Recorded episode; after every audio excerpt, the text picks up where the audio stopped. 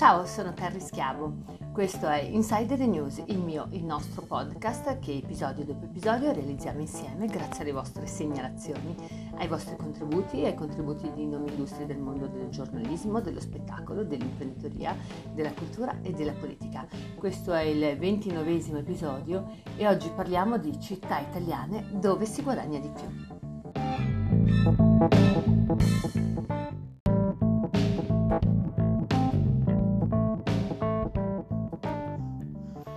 A Milano ci sono gli stipendi tra i più alti d'Italia. Basti pensare che un lavoratore dipendente ha guadagnato nel 2021 3.464 euro. È uno stipendio medio, ma esattamente due volte e mezzo rispetto alla media nazionale, che è di 12.473 euro e di nove volte più alto rispetto a quello di Rieti, che è fanalino di coda nella classifica delle retribuzioni. Al secondo posto della classifica troviamo Bolzano con 18.942 euro e poi Bologna con 18.628 euro, Parma con 18.175 euro e infine Roma con 17.774 euro.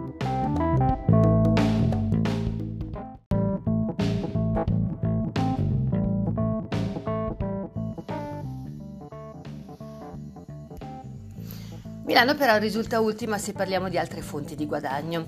Abbiamo parlato mh, mm, all'inizio di stipendi, cioè redditi dei lavoratori dipendenti, ma se ci riferiamo invece ad altre fonti di guadagno, come incasso per affitti e rendite finanziarie, Scopriamo che tra il 2019 e il 2021 il peso del reddito da lavoro dipendente sul totale del reddito disponibile, che tiene conto di tutte le entrate, è rimasto praticamente stabile. Ai due estremi di questa media ci sono Rieti con il 23,9% e Milano con il 90,7%. Questo significa che se Rieti e redditi sono fatti prevalentemente da altre fonti, a Milano dipende quasi per tutto dal lavoro dipendente. E in un'ipotetica classifica del reddito disponibile al netto del reddito da lavoro dipendente, la città meneghina si troverebbe all'ultimo posto con appena 3.131 euro a testa.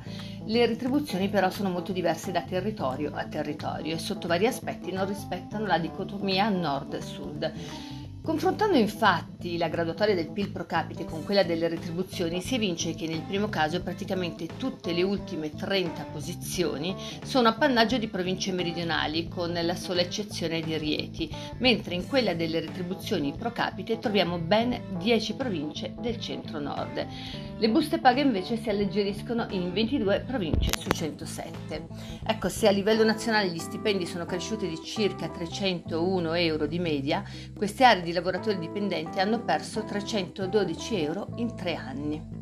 Ci sono però profonde differenze a livello territoriale, questo è bene specificarlo.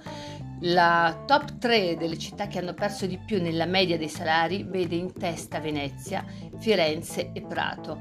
E ovviamente a peggiorare la situazione senza dubbio è stata la pandemia, il Covid che ha danneggiato il settore del turismo. Nella top 3 invece positiva c'è sopra tutte Milano, poi Parma e infine Savona, dove gli stipendi sono aumentati di più di 1000 euro in tre anni. Nota a margine, le ultime due province di questa speciale classifica sono nel Lazio e la quintultima in Lombardia e questa analisi è stata realizzata dal Centro Studi delle Camere di Commercio Guglielmo Tagliacarne. Perché abbiamo voluto realizzare questo episodio anche dietro un vostro prezioso suggerimento?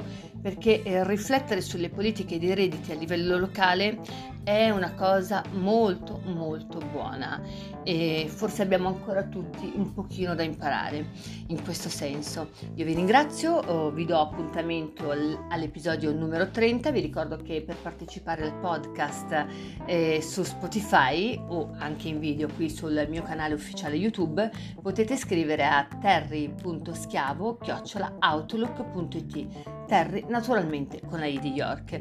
Vi abbraccio, alla prossima! Ciao!